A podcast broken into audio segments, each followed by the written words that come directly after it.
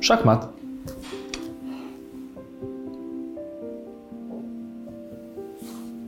Znowu mi dałeś wygrać. A co miałem robić? Taka moja rola. Dawać słodycze i pozwalać wygrywać. Ale dziadek, ja mam 30 lat, no nie musisz mi dawać forów w szachy, no. A ja mam 80. I uszanuj to. To co? Herbatka i rewanżyk? Herbatka i rewanżyk.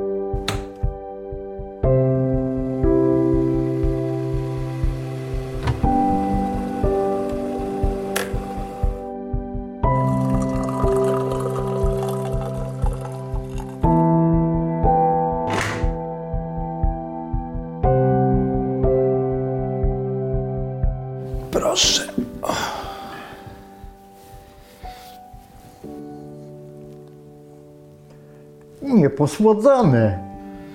Tak, przepraszam, już dosładzam. Podobno mój dziadek jest kropla w kroplę jak mój ojciec. Normalnie jabłko spadło zaraz koło pnia. Ale to mówią tylko ci, którzy nie znają mojej rodziny od wewnątrz. Bo chociaż mój ojciec to stary malkontent, wieczny narzekacz, pesymista i życiowy wykolejeniec, o tyle mój dziadek Zygmunt to już zupełnie inna para kaloszy, a raczej kamaszy. Dziadek to były wojskowy.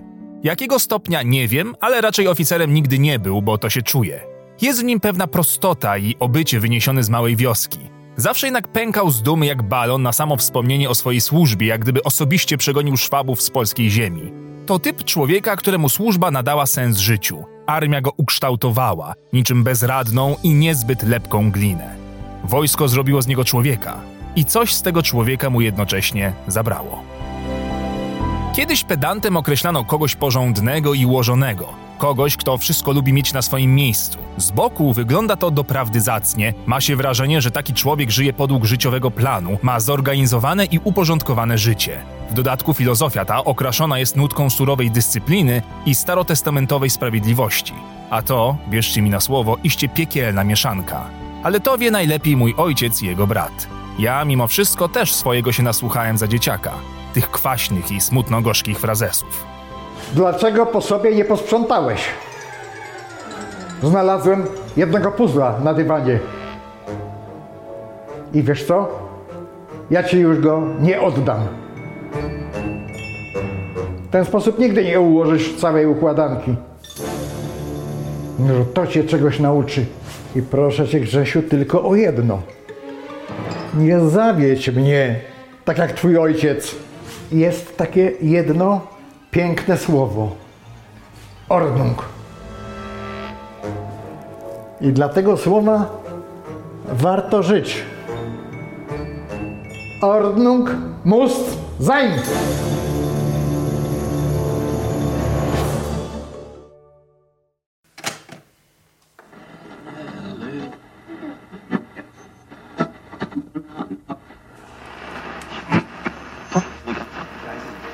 Jednocześnie to straszliwy śmieszek, komik niemalże. Nikt jak on nie rozbawiał mnie w dzieciństwie przy jednoczesnym zachowaniu do niego respektu.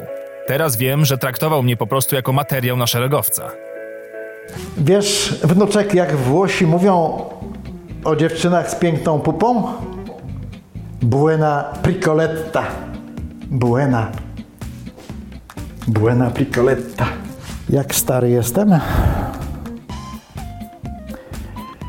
Wiesz, odpowiem ci tak. Wciąż wiszę pięć denarów Judaszowi. A z tą pomocą dla seniorów to też przesadzają, mówię ci.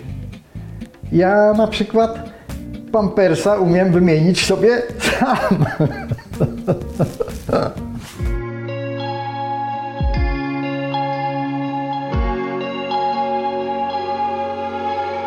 Ciepło i zimno, parzący chłód.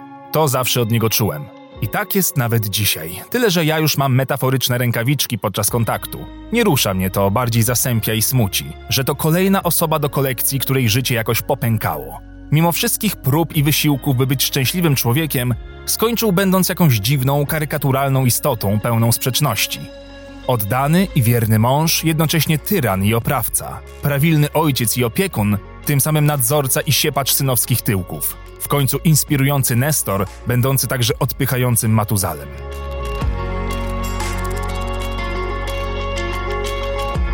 Ten praski klimat jedynie dodaje mu jakieś aury. Wysłużone, dumne, ale i biedne budynki, stare uliczki wychłostane biczem czasu zupełnie jak jego twarz. Adres? Stalowa 13, Chryste, nawet to przewrotnie pasuje, twardy metal i nieszczęśliwy numer. Normalnie jakby ten człowiek był jednym wielkim niezdecydowaniem się fortuny.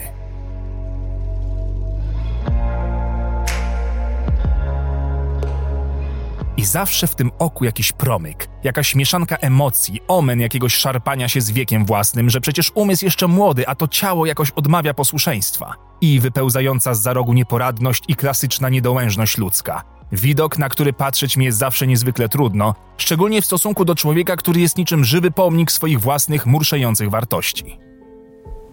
Którymi ja gram, Grzesiu? Czarnymi, dziadku. Czarnymi. A tak, czarnymi oczywiście. Szachmat. Znowu mi dałeś wygrać. No to co? Herbatka i rewanżyk? Szachmat. Tak, herbatka i rewanżyk.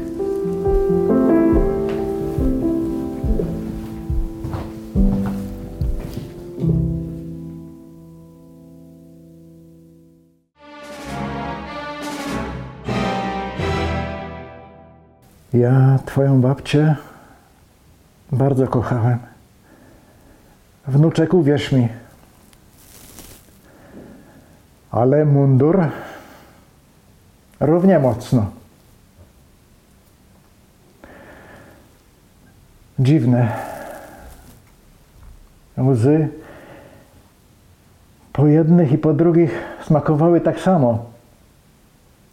Choć jedne były słone, a drugie słodkie. Tylko nie pamiętam już, które były jakie. Tego właśnie nie pamiętam.